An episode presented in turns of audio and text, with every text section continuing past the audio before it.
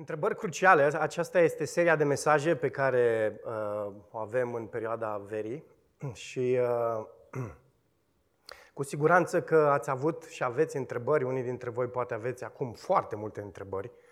Ce am descoperit eu de-a lungul timpului este că multe dintre întrebările pe care le-am avut mi-au dat mult de furcă pentru că modul în care am pus întrebarea a fost greșit.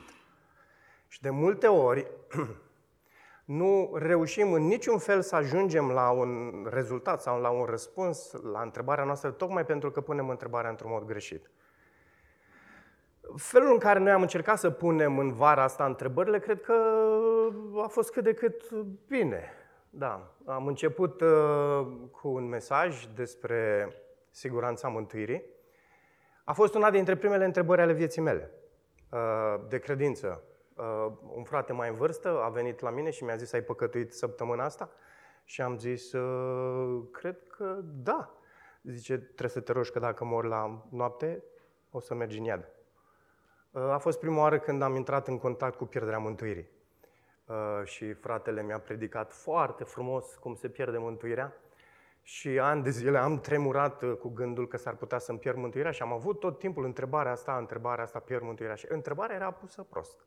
Și fratele Adi, în deschiderea seriei acesteia, ne-a arătat că întrebarea aceasta este o întrebare pusă prost. Dar apoi am mai avansat în umblarea mea de credință, au început alte întrebări mai uh, serioase, mai despre origini, dacă ne tragem sau nu ne tragem din maimuță, deși nu cred că e neapărat mai serioasă, că e clar că nu ne tragem din maimuță, dar în fine, știi, când treci prin adolescență, încep schimbările hormonale, încep să te gândești și la maimuțe și la alte lucruri.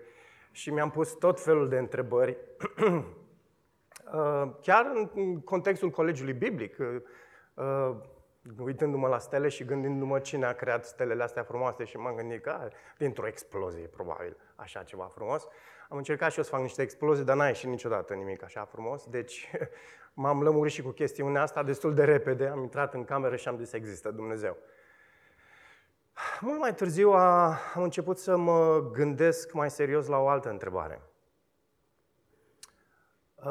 Asta și pentru că primii mei ani de credință, de fapt, au început în mișcarea adventistă. A fost prima oară când am fost expus la creștinism și e interesant. Unii dintre voi nu erați atunci, înainte de Revoluție. Și mi-aduc aminte că cu mintea mea de copil spre adolescență mă gândeam, băi, oamenii ăștia nu vorbesc despre Isus mergeam la școala sabaticală, Moise, Moise, Moise, Moise, Moise. Șase luni de zile am fost, n-am auzit niciodată despre Isus. Nu știu, cu siguranță că, că sunt și mișcări adventiste care vorbesc despre Isus, însă la, la experiența mea asta a fost șase luni de zile, școala sabaticală, n-am auzit despre Isus. Ehm, dar ehm, mult mai târziu, în anii de credință, citind, începând să citesc și o teologie și începând să Uh, citesc diverse cărți și mergând, perindându-mă realmente prin diverse uh, sisteme teologice, am început să mă gândesc uh, serios cu privire la lege. Da, ce rol are legea în viața credinciosului? Da? Și vedeți, chiar și întrebarea asta este o întrebare foarte bizară. De fapt, întrebarea cu care aș vrea să navigăm în dimineața aceasta este aceasta. Mai este credinciosul de astăzi sub lege? Okay? Deci asta este întrebarea cu care vom naviga în uh, dimineața aceasta. Dacă vă luați notițe, foarte simplu, vor fi doar două idei principale ale mesajului, așa că simplifică mult lucrurile. Prima dintre ele, și este răspuns, de fapt, la întrebarea aceasta, este depinde despre care lege vorbim. Ok? Ah. Noi folosim termenul lege, în general, uh, pentru a descrie o paletă largă de legi, bineînțeles. Legi folosim pentru legi. De exemplu, când vedeți acest semn de circulație, mă rog, unii dintre voi s-ar putea să aibă niște amintiri proaste, mai ales dacă ai avut permisul luat, că nu ai văzut semnul ăsta. Uh, când vedeți semnul ăsta, da, ajungeți la o intersecție, este, este semnul ăsta acolo, cum reacționați? Ce faceți? Pui frână, nu? Pui piciorul pe frână. Adică nu te aștepți, vezi semnul ăla și semnul ăla automat pune frână pentru tine, nu? Așteptați, adă unii așteaptă, de fapt, și vezi că ajung în contextul, mijlocul intersecției și își lovesc mașinile. Pentru că așteaptă prea mult ca semnul ăla să pună frâna pentru ei. Nu, semnul nu pune frână. Da? Vezi semnul și atunci reacționezi și pui frână. Amin? Nu? Wow, ok. Bine, fraților. A predicat fratele Gabi despre stat civil, nu cred că a fost foarte convingător. Uh, are semnul ăsta vreo putere asupra noastră? Asupra celui care conduce? Da și nu. Da, în sensul în care are autoritate, dacă trece și poliția îl prinde mm, și a luat amendă, nu, nu are nicio putere pentru că nu pune frâna pentru el. Tot el trebuie să fie cel care pune frâna. Acum să vă povestesc despre o altfel de lege. Uh, când eram mai mic, am făcut și eu năzbâtii. Se făceau și în comunism, să știți, nu doar acum. Se făceau chiar mai multe, că acum ești prea mult în fața calculatorului și nu mai faci năzbâtii. Da? Uh, în fiecare iarnă dădeam zăpada eram pedepsit să fac lucrul ăsta, a zis tata, dacă vrei să fii ca Arnold Schwarzenegger, trebuie să dai zăpada. Și am zis, ok, bine, vreau să fiu. Și atunci dădeam zăpada în fiecare iarnă. Și uh, strângeam tot timpul zăpada uh, și într-o iarnă am zis, hai să strâng toată zăpada asta, să fac un morman mare. După ce am făcut mormanul mare, mă gândeam, uh, ah, fi interesant să mă urc pe garaj și să sar de pe garaj pe mormanul ăsta. Așa idee, așa faptă. Am făcut-o imediat. M-am urcat pe garaj, mă urcam foarte repede, ca o maimuță.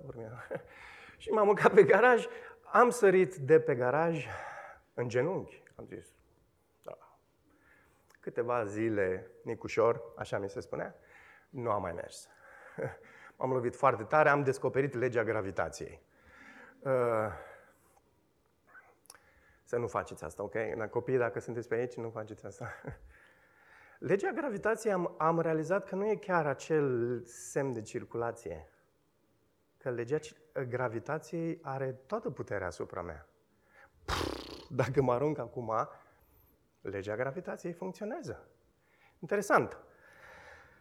Am încercat să găsesc, să știți, o poză cu mine când eram copil, dar mi-am dat seama că drive-ul din anii 80 s-a magnetizat și am pierdut totul. De fapt, nu era niciun drive atunci, să știți, glumesc. O lege de circulație legea gravitației. Prima nu apasă pentru mine pedala de frână, a doua are control total asupra mea. Ambele sunt legi, însă naturile lor sunt foarte diferite. În istoria răscumpărării putem identifica trei legi ale lui Dumnezeu. Legea naturală, nu morală, ok? Legea morală nu există în Scriptură, este pur o invenție sistematică, teologică. Lege naturală, lege mozaică, de multe ori apare cu L mare în Bibliile noastre, și legea lui Hristos apare în 1 Corinteni și în Galateni, capitolul 6. Primele două sunt ceva de genul legii de circulație. Ele nu transformă, ele nu apasă frâna. Ele au autoritate, dar ele nu, nu transformă. Pe când legea lui Hristos are control total. Interesant că putem să ne folosim de această uh, ilustrație simplă ca să explicăm o chestiune care este atât de complexă. Pentru mine, pe drumul ăsta nevoios și încurcat, afirmația evanghelistului Ioan, și mă refer aici la Ioan 1, 16 și 17, a dat naștere la primii lăstari de speranță pentru, pentru mine. Și vă, vă citesc textul ăsta din Ioan. Căci noi toți am primit din plinătatea Lui, adică har în schimbul harului. Și să știți că traducerea uh, uh Netere 3 chiar surprinde o chestiune foarte frumoasă din textul grecesc, uh, pe care Cornelescu, de exemplu, nu o surprinde. Fiindcă legea a fost dată prin Moise, dar harul și adevărul au venit prin Isus Hristos. Perioada legii mozaice a fost un har pe care Dumnezeu l-a făcut omului. Iar mediatorul acesteia a fost evident cine? Moise. Vorbim despre legea mozaică. Ioan se folosește de un artificiu subtil în textul ăsta pentru a demonstra contrastul dintre perioada legii și perioada lui Hristos. Ascultați, legea a fost edote în greacă, dată, pe când harul și adevărul egeneto au venit, a venit. Da? Dată a venit. Odată cu venirea lui Iisus Hristos, un alt har a fost suplimentat, iar cei care primesc această descoperire, revelație, cunoaștere, primesc din plinătatea lui Dumnezeu. Apostolul afirmă că harul și adevărul au venit prin Isus Hristos. Însă acest lucru nu înseamnă că până la el oamenii nu au dispus nici de har și nici de adevăr. Nu asta înseamnă. Ioan punctează aici despre două perioade istorice, nu despre două modalități de mântuire. Adesea oamenii ajung la concluzii pripite și eronate pentru că amestecă aceste două teme majore ale Scripturii. Unul dintre acești oameni este chiar fratele nostru Sprol. Okay? Noi suntem într-o serie care, în care promovăm cărțile lui, dar fratele Sproul pe această temă se situează în poziția presbiteriană, iar perspectiva lui este de continuaționist în ceea ce privește legea morală, care este parte din legea mozaică. Și face un artificiu pe care nu ar trebui să-l facă. D.A. Carson comentează pe marginea acestui verset și spune Am văzut gloria sa, scrie Ioan, pentru că din plinătatea harului și adevărului său, noi am primit har ce înlocuiește harul anterior, harul întrupării, a cuvântului care s-a făcut trup, a slavei Fiului care și-a făcut cortul printre noi, schimbă acum harul antecedent, dar care a fost o revelație existențială, plină de promisiuni. Am afirmat mai devreme că e important să înțelegem natura legilor. Foarte important, să știți. De fapt, dacă nu înțelegi aspectul ăsta, nu vei înțelege nici faptul că există naturi diferite ale legămintelor în Scriptură. Și este esențial să vezi aspectul ăsta. Vorbim despre legi a căror natură este diferită. Este greșit să aștepți de la legea mozaică să facă ceva ce nu a fost lăsată de Dumnezeu să facă. Ea nu poate să apese pe frână. Nu are cum. Ea doar are menirea de a ne arăta păcatul. Pavel, atât în Galateni, cât și în 1 Timotei 1, a fost destul de clar cu privire la acest lucru. Că legea a fost adăugată de Dumnezeu și a fost dată prin îngeri, tocmai ca să arate păcatul. În contrast cu legea lui Hristos, care are control total. Ezechiel când a profețit despre nou legământ și implicit despre legea lui Hristos, în timp ce era deja în captivitate printre neamuri, a subliniat despre această natură transformatoare a Duhului. E foarte interesant. Sunt două texte majore în Vechiul Testament despre profeții cu privire la nou legământ. Trebuie să le știți ca și credincioși. Ieremia, capitolul 31 și Ezechiel, capitolul 36. În Ieremia, capitolul 31, Ieremia se află în Ierusalim înainte de captivitate. Interesant. Și în momentul în care face profeție despre nou legământ, el spune că va veni o zi în care Dumnezeu va scrie legea lui în inimile lor. Ieremia spune lucrul ăsta. Ezechiel, după mai mulți ani de zile, când este dus în captivitate, deci este printre neamuri, și ascultați, nu este o coincidență, este printre neamuri Ezechiel, când scrie lucrul ăsta în capitolul 36, spune că Dumnezeu va încheia un nou legământ cu casa lui Israel și va pune Duhul lui în inimile lor. Interesant. Dacă ieși și contrastezi cele două pasaje, o să vezi că Ezechiel vorbește despre Duhul lui Dumnezeu și Ieremia vorbește despre legea lui. Și ceva? Pare că Ezechiel vede asta ca fiind o paralelă. Duhul lui Dumnezeu ca fiind o paralelă a legii. Thomas Schreiner, comentând pe pasajul din Ezechiel și contrastând vechiul legământ cu nou legământ, spune, ascultați, e un, e un citat mai lung, dar urmăriți-l. Ezechiel 36, 26-28. Acolo Domnul oferă poporului său Duhul Sfânt și îndepărtează inimile lor de piatră, oferind în loc o inimă de carne. Ca rezultat, ei vor fi împuterniciți să facă ceea ce Dumnezeu cere. Formula legământului este realizată în nou legământ. Dumnezeu le cerea ascultare și ei nu puteau să asculte. Și ei vor asculta, știți când? În nou legământ. Asta zice Ezechiel. Asta zice aici Thomas Schreiner. Dumnezeu este Dumnezeul lor, iar ei sunt poporul lui. Dumnezeu va fi Dumnezeul lor pentru că fiecare membru inclus în legământ va cunoaște pe Domnul. În vechiul legământ, cineva era un membru al legământului prin naștere, iar legământul era prin natură, teocratic. Israel era atât o entitate națională, cât și politică, o națiune distinctă și o entitate religioasă, constituit să se închine Domnului.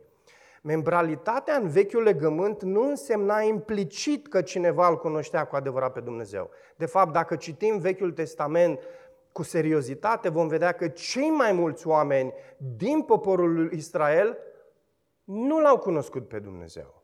Foarte puțini dintre ei. Apartenența la entitatea națională a lui Israel nu însemna că cineva era un credincios cu adevărat și autentic. Însă, nou legământ este diferit în natură. Fiecare membru al noului legământ îl cunoaște pe Domnul. Noul legământ mai este eficient într-o altă formă. Membrii legământului sunt iertați cu adevărat de păcate. Pentru că păcatele sunt iertate, nu mai e nevoie de jerfele și sacrificiile vechiului legământ.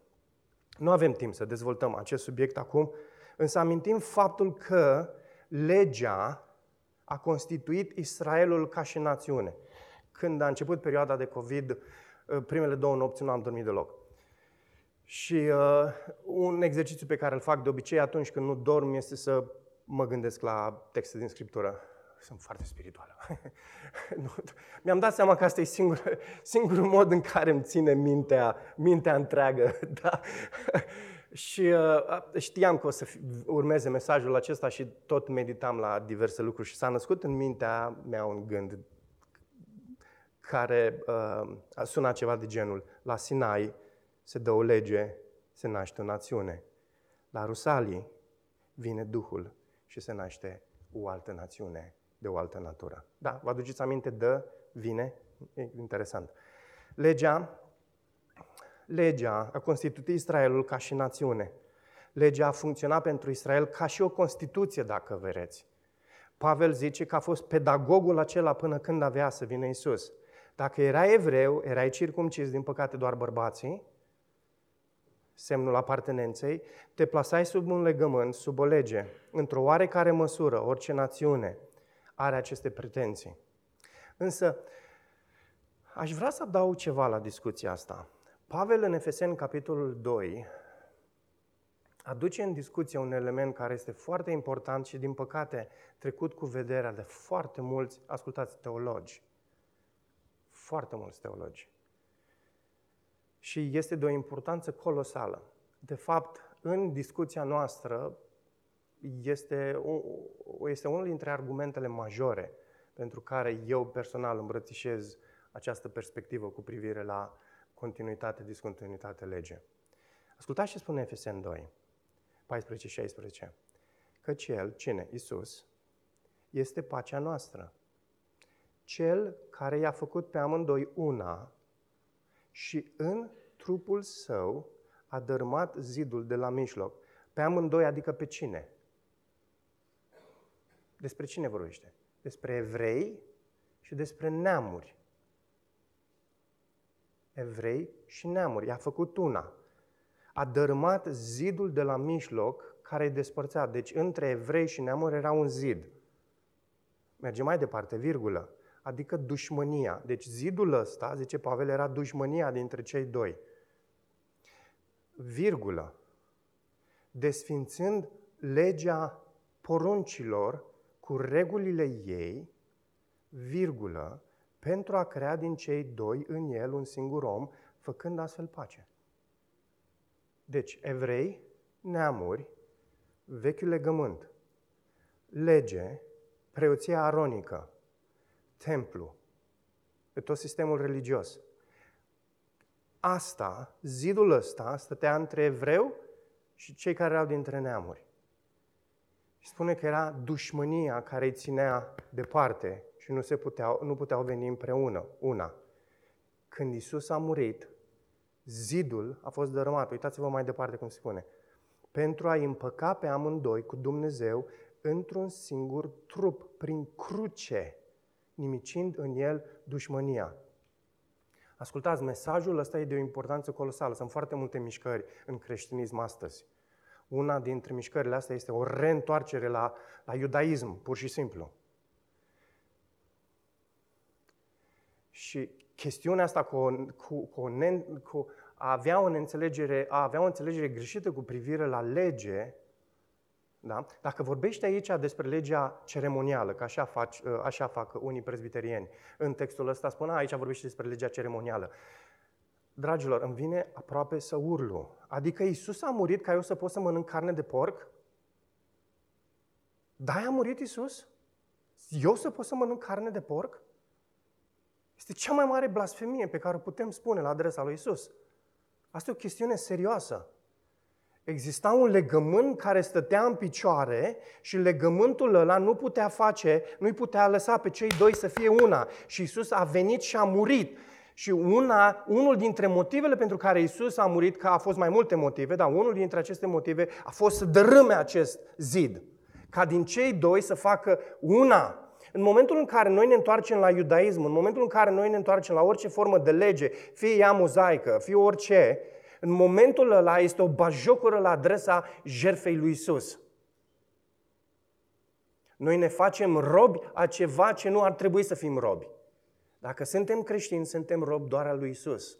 Și ar trebui, să, ar trebui să rămânem doar ai Lui. O întoarcere la lege neagă jertfa lui Hristos. Ăsta e motivul pentru care epistola către evrei extinde tema asta. E o chestiune foarte serioasă. Nu te poți întoarce la lege, nu te poți juca cu legea.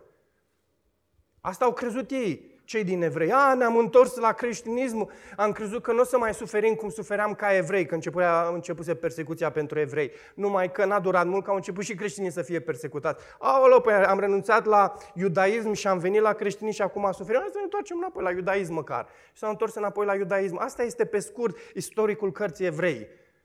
Și autorul scrie, cartea asta zice, nu vă e rușine cum să faceți așa ceva, nu mai este niciun fel de jerfă pentru voi de iertare.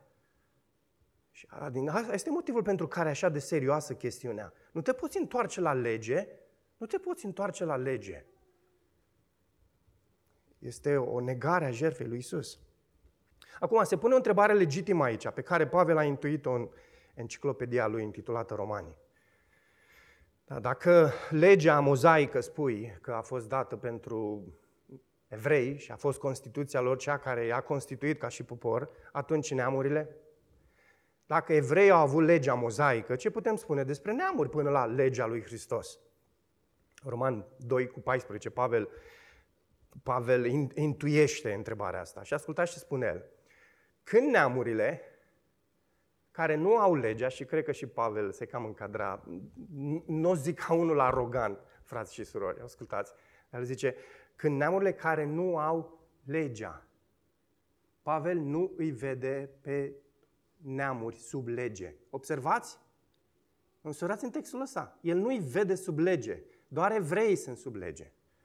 Când neamurile care nu au legea, ele nu au legea, fac în mod natural lucrurile legii, prin aceasta ele care nu au legea, pentru că nu le-a fost dată lor, își sunt singure lege. Ele arată astfel că lucrarea legii, nu legea, lucrarea legii este scrisă în inimile lor.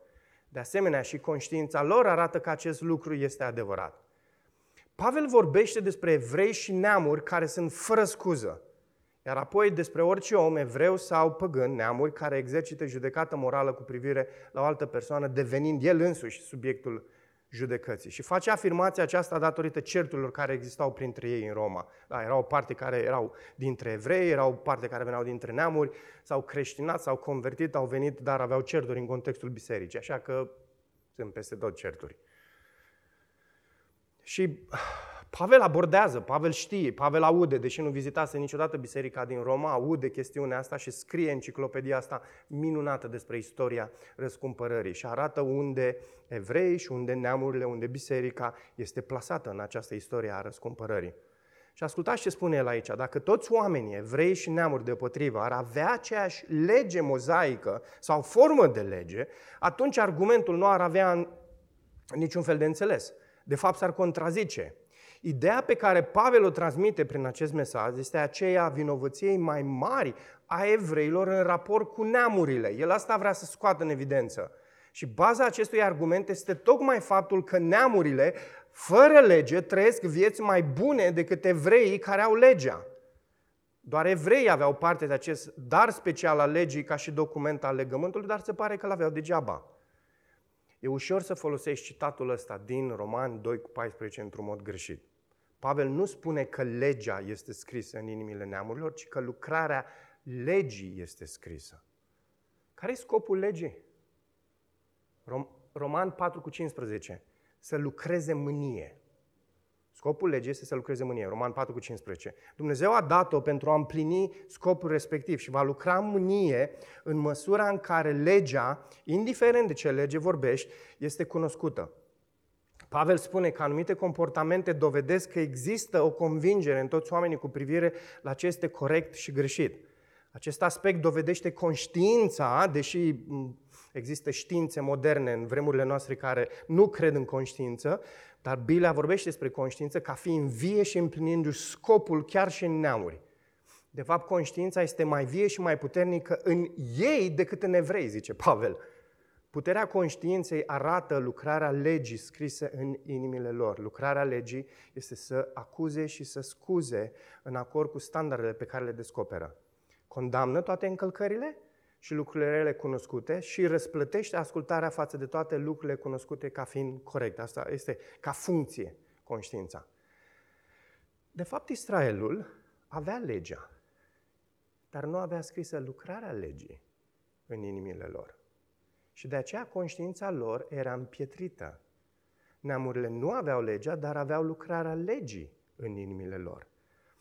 Interesant.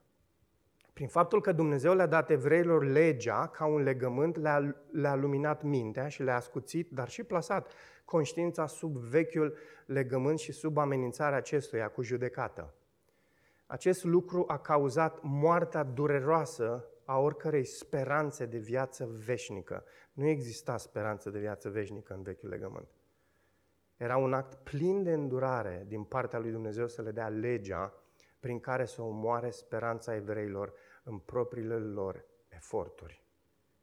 Analizând istoria răscumpărării, vedem că a fost nevoie de un legământ al legii cu puterea vieții și morții pentru a împlini acest lucru.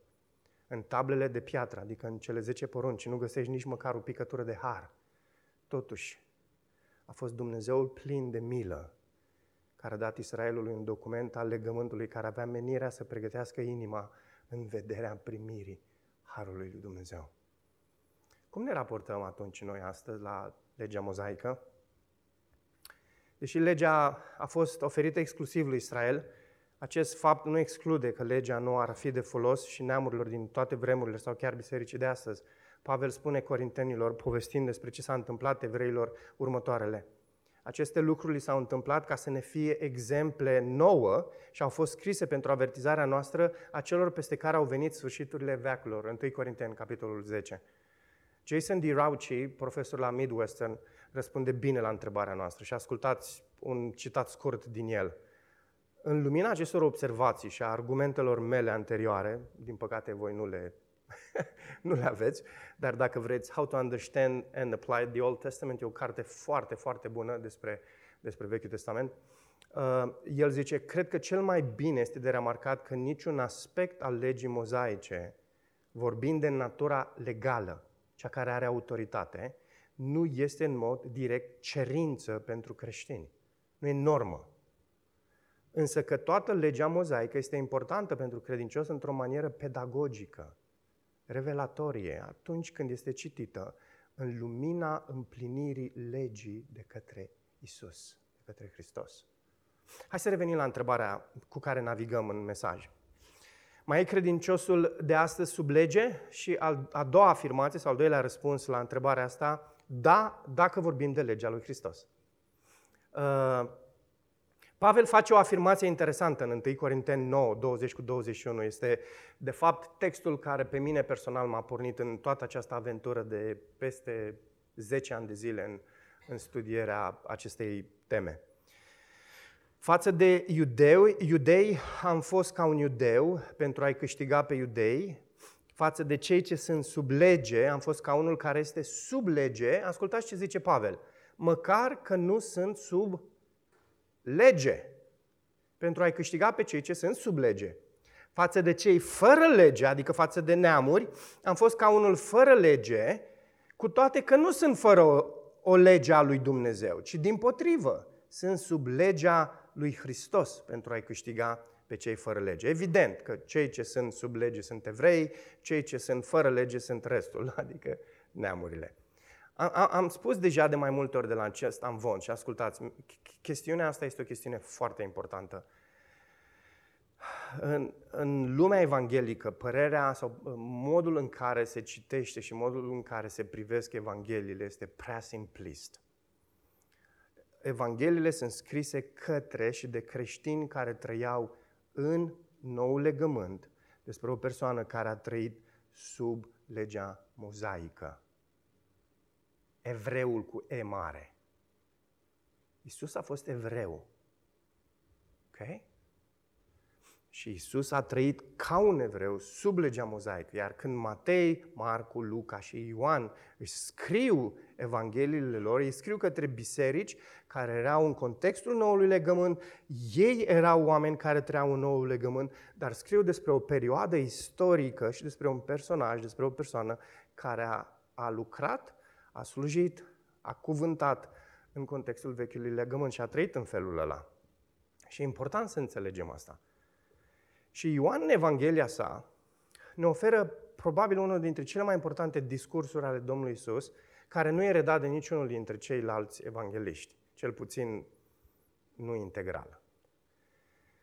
Și în, în dimineața asta, aproape după masa aceasta, o să vă rog să deschideți Biblie la Ioan 14. Asta a fost doar introducerea în mesaj, să știți.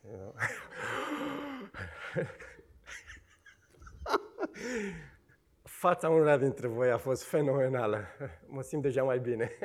nu mai e nevoie de antibiotic, gata. Ioan 14, 15, 15 26. Ascultați ce zice Isus. Dacă mă iubiți, veți păzi poruncile mele. Nu zice poruncile lui Moise. Nu zice poruncile vechiului legământ.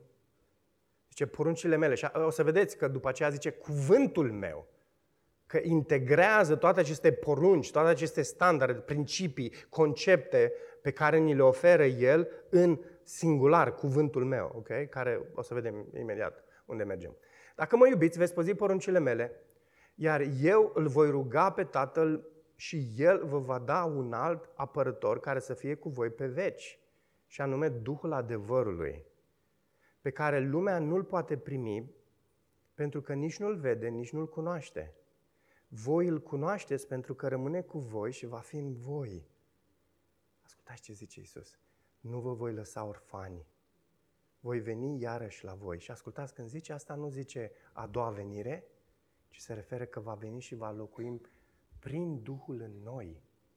La asta se referă. Vă voi lăsa puțin orfani în sensul în care mă voi înălța, puțin timp veți fi orfani, dar va veni Duhul și împreună cu Duhul voi veni și voi locui, de fapt și Tatăl, o să vedeți, vom locui împreună cu voi. Încă puțin și lumea nu mă va mai va vedea, însă voi mă veți vedea. Pentru că eu trăiesc și voi veți trăi. În ziua aceea veți cunoaște că eu sunt în Tatăl meu, voi în mine și eu în voi. Cel ce are poruncile mele și le păzește, acela este cel ce mă iubește. Și cel ce mă iubește va fi iubit de tatăl meu, iar eu îl voi iubi și mă voi arăta lui. Iuda, nu Iscarioteanul, l-a întrebat, Doamne, cum se face că urmează să te arăți nouă și nu lumii? Iisus a răspuns și a zis, dacă mă iubește cineva, va păzi cuvântul meu. Punct.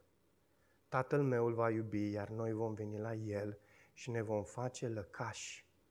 Dragilor, casă, vilă, cum vreți să-i ziceți. Vilă, vă place? Câte camere?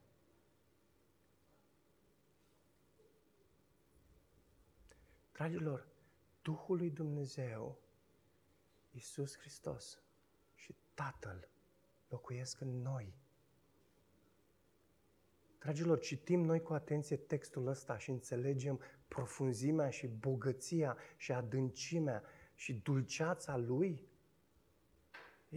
Dacă nu credem asta, înseamnă că Isus e un, fie ceva în regulă cu noi, fie Isus ne minte. Cine mă iubește, cine nu mă iubește, nu păzește cuvintele mele. Iar cuvântul pe care auziți nu este al meu, ci al Tatălui care m-a trimis. V-am spus aceste lucruri cât sunt încă cu voi, dar apărătorul, adică Duhul Sfânt, pe care Tatăl îl va trimite în numele meu, vă va învăța toate lucrurile și vă va reaminti tot ce v-am spus eu. Hai să reluăm uh, finalul discursului, capitolul 16, dacă puteți să mai dați o pagină sau un scroll mai sus, cu, depinde pe ce dispozitiv sunteți. Mă rog, și Biblia e un dispozitiv acum. Dar acum mă duc la uh, versetul 5. Dar acum mă duc la cel ce m-a trimis și niciunul dintre voi nu mă întreabă unde te duci, însă pentru că v-am spus aceste lucruri, întristarea v-a umplut inima, am intrat în depresie. Totuși, vă spun adevărul, vă este de folos să plec, pentru că dacă nu plec, apărătorul nu va veni la voi. Dar dacă mă duc, îl voi trimite la voi. Și când va veni El, adică Duhul, va dovedi lumea vinovată în ce privește păcatul. Până atunci, cine a dovedit lumea legea? În ce privește dreptatea? Cine a dovedit dreptatea? Legea. Și în ce privește judecata? Cine a dovedit judecata? Legea. Cu privire la păcat, deoarece ei nu cred în mine, cu privire la dreptate, deoarece eu mă duc la Tatăl și nu mă, mă mai vedeți, cu privire la judecată, deoarece conducătorul lumea acesteia a fost judecat. Mai am să vă spun multe lucruri, dar acum nu le puteți purta și aproape că zicem, te credem, Doamne Iisuse, dar abia le ducem pasul aia. Însă când va veni El, Duhul adevărului, vă va călăuzi în tot adevărul. Duhul lui Dumnezeu va face asta. Căci El nu va vorbi de la sine, ci va vorbi tot ceea ce va auzi și vă va înștiința despre lucrurile care urmează să vină. El mă va proslăvi pe mine pentru că va lua din ce este al meu și vă va înștiința. Wow! Wow! Lucrarea pe care Duhul lui Dumnezeu o va face, o va face prin cuvântul lui Hristos. Ascultați! Este alegerea Trinității să pună o limită lucrării Duhului Dumnezeu. Însă Duhul lui Dumnezeu în lucrarea lui de înștiințare, conștientizare, iluminare, de a ilumina, este limitat să folosească doar cuvântul. Atât. Doar cuvântul. Ia cuvântul lui Hristos și îl aplică vieților noastre. Adică Duhul nu știe mai mult decât cuvântul ăsta? Ba, ba da, bineînțeles că da. Pentru că cunoașterea lui Dumnezeu este infinită. Însă atât a hotărât Dumnezeu să ne facă parte, să cunoaștem îndeajuns cât să fim născuți din nou, mântuiți, sfințiți, să-L cunoaștem pe El și să ne bucurăm de El. Și Duhul lui Dumnezeu ia și aplică lucrurile astea. Care credeți că e cuvântul lui Hristos aici din text? Când zice cuvint, cuvântul meu, la ce credeți că se referă? Pentru noi astăzi. E o întrebare, să știți. Puteți să răspundeți. Nu luați note? La Biblie se referă. Biblie. Nu uitați aspectul ăsta. Cuvântul divin, în formă directă, Moise a auzit asta. Profeții a auzit lucrul ăsta. Dar după aceea, cuvântul lui Dumnezeu divin același a fost dat prin profeți și prin apostoli. Dar același cuvânt divin este scris și îl avem cu noi în fiecare zi, în fiecare clipă, fiecare moment. Și Duhul lui Dumnezeu ia cuvântul acesta și ni-l aplică vieților noastre și ne transformă într-un mod în care apar nu avem cum o face, dar o face. Slavă Domnului! Hai să ne uităm la Pavel în roman puțin pe tema asta. În Roman 7 cu 6 există foarte multe texte. Am luat așa doar, am spicuit câteva dintre ele. Am zis, ne uităm la Ioan, ne uităm puțin la Pavel. În Roman 7 cu 6 și este, în, este inima unui pasaj care este atât de disputat și atât de prost înțeles în creștinism, Roman capitolul 7. Și atât de mulți oameni sunt frustrați. Când sunt frustrați, se întorc la Roman 7. A, da, e, da, e, da, da, e, și Pavel a zis aceeași chestiune pe care o zic eu. Uite, ce nenorociți sunt. Numai că Pavel, când zice acolo, se pune în istoria răscumpărării și zice, vezi ce se întâmplă când te pui sub lege? Zici, o, oh, nu norocitul de mine. Dar uite-te mai atent, în, în prima parte a capitolului, înainte să înceapă să vorbească despre ilustrația asta și să arate în istoria răscumpărării ce se întâmplă cu legea, uitați-vă în versetul 7 ce declarație face Pavel acolo. Dar acum, Pavel zice asta, am fost eliberați de lege, murind, murind, divorțând față de ceea ce ne ținea captivi astfel încât să slujim înnoiți de Duhul, virgulă, și nu după vechea literă a legii. Este extraordinar. Apoi, în, în capitolul 10, dacă mai dați câteva pagini, ascultați ce zice Pavel aici. Aduce în discuție din nou pe evrei, zice, fraților, dorința inimii mele și rugăciunea mea către Dumnezeu pentru israeliți este să fie mântuiți, că și le mărturisesc că au zel pentru Dumnezeu, însă nu potrivit cu adevărata cunoaștere Fiindcă necunoscând, ascultați, dreptatea lui Dumnezeu, care vine cum? Cum cunoști dreptatea lui Dumnezeu? Prin cine? Prin Duhul. Prin cuvânt, da? Numai că ei se întorceau la lege și n-aveau cum să înțeleagă asta. Căutând să-și însușească o dreptate a lor înșiși, ei nu s-au, putut, nu s-au supus dreptății lui Dumnezeu. Punct. Și Pavel zice că și Hristos este împlinirea legii pentru dreptatea fiecăruia care crede. Dragilor, unul dintre pasajele care a adus cea mai multă eliberare în, în, în ceea ce privește tema asta pentru mine a fost 2 Corinteni, capitolul 3. Luați-l acasă, studiați-l. Ce face Pavel acolo este să pună în contrast vechiul legământ cu noul legământ. Zice, noi suntem slujitori în noul legământ, nu în vechiul legământ. Și știți ce face acolo? După ce face această afirmație și pune în contrast vechiul legământ cu noul legământ, mai pune în contrast ceva acolo, să știți? Table de piatră și Pavel nu a folosit așa la nimereală, a luat și el un cuvânt, a, știa multe cuvinte, că era erudit, a luat și el un cuvânt și a zis, tab, nu, a folosit table de piatră pentru că vrea să facă referire la cele 10 porunci, care unii spun că e legea morală. Și Pavel, în mod expres, ia chestiunea asta și vorbește despre cele 10 porunci și le pune în contrast, știți cu ce? Cu lucrarea Duhului de viață. Foarte interesant. Vechiul legământ, cele 10 porunci, noul legământ, Duhul de viață al lui Dumnezeu. Asta face Pavel în, cele, în 2 Corinteni 3 și ne transmite, Duhul transformă, cele 10 porunci nu. Important să vezi contrastul ăsta. Nu se poate vorbi de statutul credinciosului noului legământ și nici de legea mozaică fără a pomeni și discuta în prealabil de nou legământ, care, ascultați, nu este doar o îmbunătățire sau un upgrade la vechiul legământ. Nu, nu e ca la telefon, ai trecut de la un iOS la altul. iOS, mă rog, cum vrei să-i zici, mai pe românește iOS. Acest nou legământ este de o cu totul altă natură. Da? E, e, e altceva. Era să zic, da, sunt unii care mai folosesc PC aici și să nu se supere pe mine cu mărul. Ă, acest nou legământ este de cu toată altă natură și asta pentru că reprezentantul este desăvârșit, deși după cum bine subliniază epistola către evrei a fost făcut asemenea nouă tuturor. Iisus face nou legământ unic și superior oricărui alt legământ predecesor lui. Acest legământ din urmă și final are o închinare superioară și asta datorită Duhului Dumnezeu care a venit. Asta e motivul pentru care Iisus zice ne închinăm Domnului cum? În duc și în adevăr.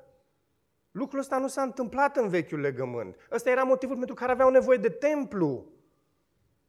Da, lucrarea Duhului prin cuvânt pe care lumea nu o poate înțelege este noua lege a lui Hristos care în mod natural produce în cel îndreptățit, în moștenitor, o trăire pe care nici cel nu o poate explica, acesta e schimbat după chipul lui Isus din slavă în slavă, 2 Corinteni 3 și toate astea fără remușcări, fără transpirație, fără nesfârșite încercări. Credinciosul noului legământ e caracterizat de un spirit de responsabilitate pe care nici cel mai mare legalist nu l-ar înțelege.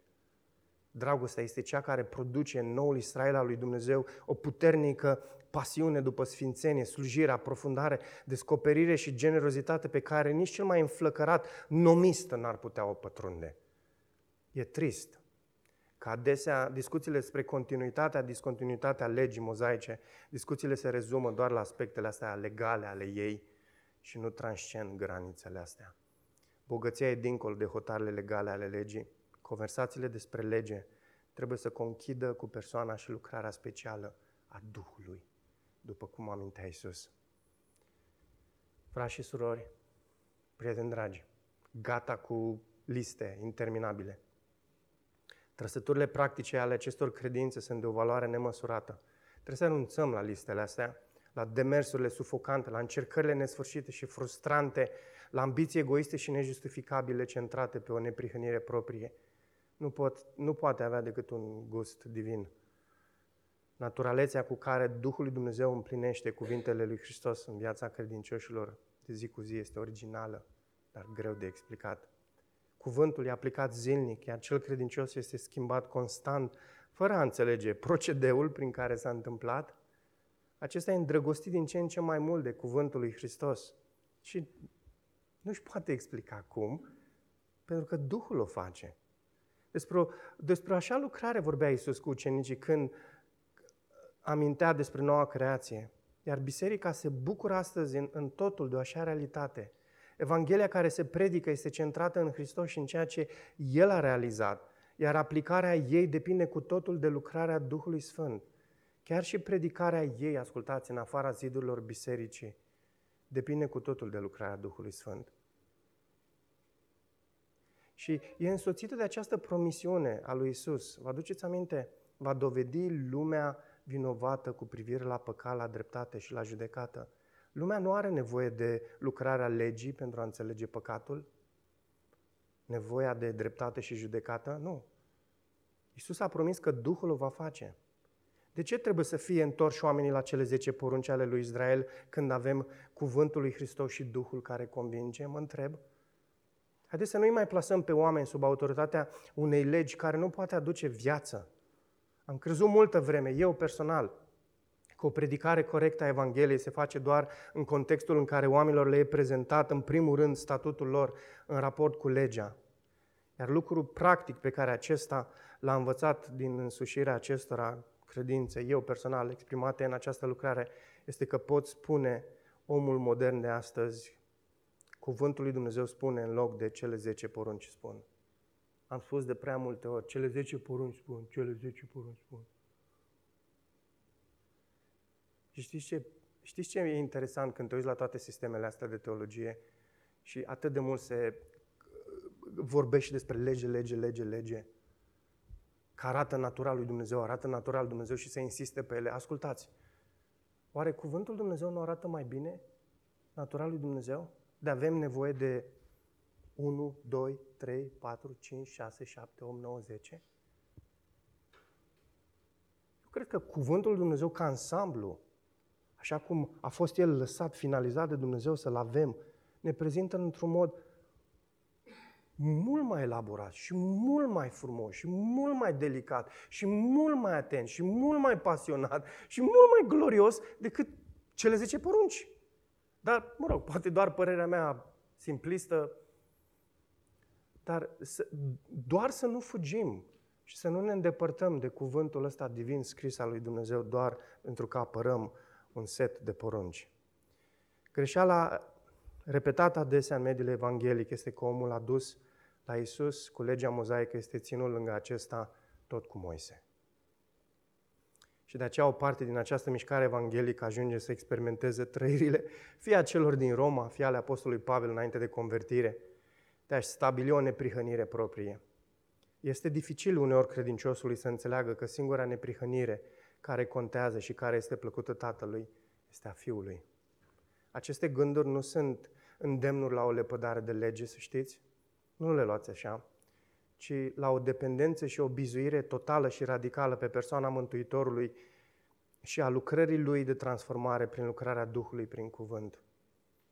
Omul e prin natura lui un legalist. Și știu că mă credeți, că vă știți bine pornirile. Sunt la fel ca ale mele.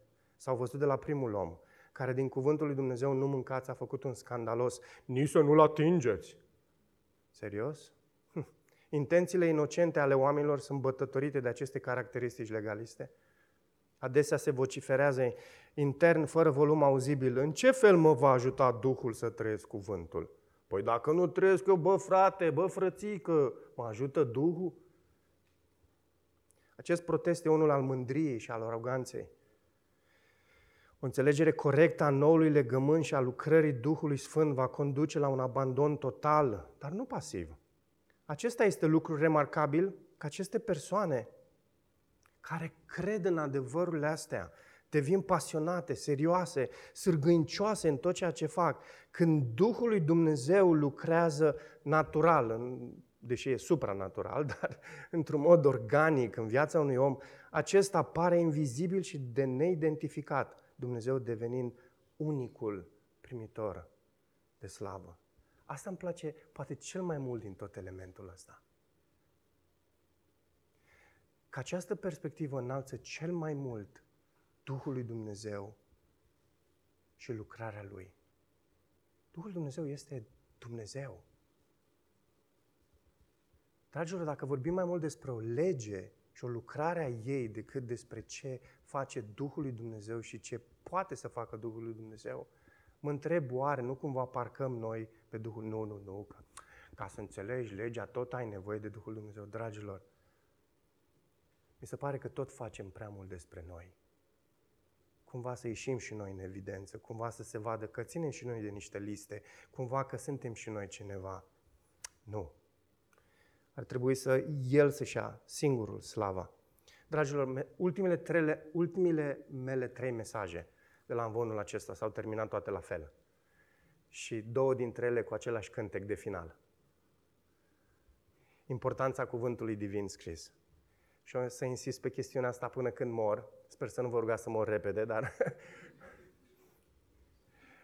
este ceea ce cred că aduce trezire în inimile noastre. Am spus, Duhul lui Dumnezeu folosește cuvântul acesta să schimbe, să transforme viețile noastre. Dacă ești în dimineața aceasta aici, un om care nu cunoști pe Isus și auzi mesajul ăsta, s-ar putea să pară atât de bizar pentru tine, dar știi ceva? Și pentru tine E un gând atât de fain din mesajul ăsta, să te gândești că doar, doar Duhul lui Dumnezeu poate să te aducă la viață și poate să ia cuvintele astea superbe pe care Isus le-a spus și apoi care au fost scrise în cartea asta și să, să schimbe și să transforme viața ta. Nu poți să faci de unul singur, indiferent ce lege ai ține, indiferent ce tradiție ai ține, indiferent în ce direcție te-ai, te duce, indiferent cât de mult ai încercat, nu poți. Nu poți, ai nevoie de Isus. Ai nevoie de Duhul Dumnezeu. Să nu uităm niciodată. Dumnezeu s-a descoperit pe deplin prin cuvânt.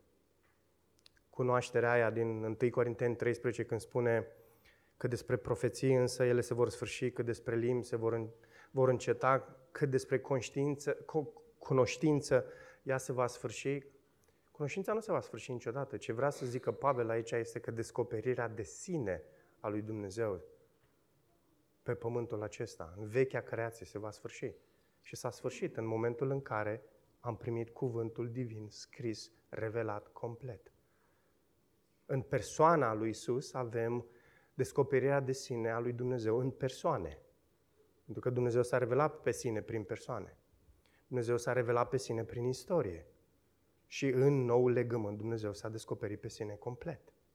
Și când vine vorba despre cuvântul scris, Dumnezeu s-a revelat pe sine complet în cuvântul scris. Dumnezeu s-a descoperit pe sine complet. Crezi lucrul ăsta? În cuvânt. În ciuda acestui adevăr de-a lungul istoriei, oamenii au dat naștere, să știți, la forme tot felul de tradiții și crezuri, mai ales crezuri.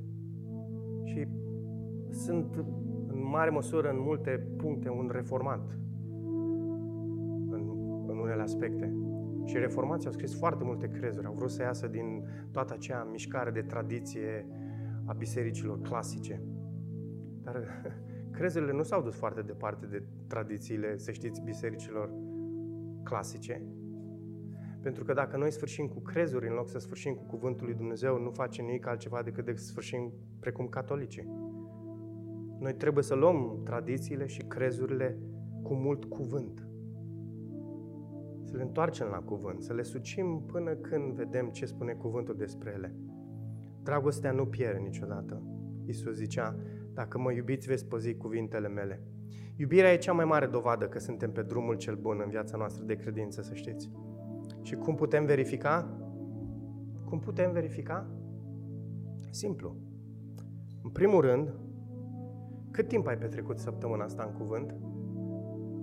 Cât timp ai stat? Cât timp, cât timp ai luat cuvântul și ai meditat și ai rumegat la el, poate ai memorat un verset care te-a împins să te rogi. Cât de mult ai făcut lucrul ăsta? Cât de mult îți propui să faci săptămâna viitoare lucrul ăsta? Și apoi a doua întrebare, în ce fel ai iubit pe cei din jurul tău în săptămâna care a trecut? Poate ai auzit de cineva care e bolnav și ai zis, wow, trebuie să-i fac un bine. Trebuie să fiu lângă el, trebuie să mă rog pentru el. Sau poate săptămâna asta deja ți-ai umplut agenda gândindu-te în felul în care poți să iubești pe ceilalți. Dragilor, legea lui Hristos asta este ceea ce ne cheamă să facem. Să ne întoarcem către cuvântul acesta divin scris, să-L îmbrățișăm, să-L iubim, să-L adorăm.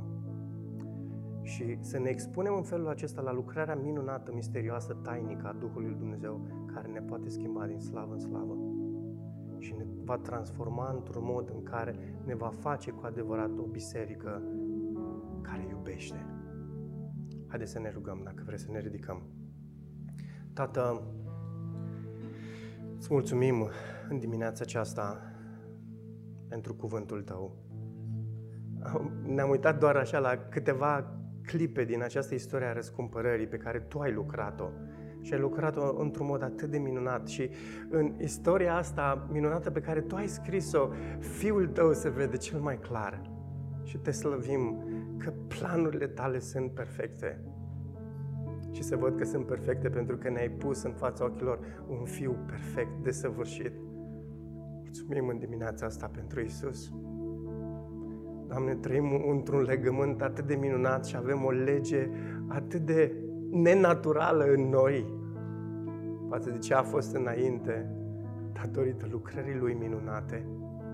Mulțumim pentru Duhul Tău cel Sfânt care locuiește în noi. Ai venit și ai locuit în noi. Ți-ai făcut cort, ți-ai făcut casă în noi. Doamne, niciunul dintre noi nu a meritat prezența Ta în viețile noastre. Dar tocmai asta ne face să strigăm de mulțumire, mulțumim pentru Fiul Tău, Iisus, că El a făcut posibil asta. Te rugăm, ajută-ne să trăim astfel de vieți în săptămâna care urmează. Mulțumim! Că ești cu noi.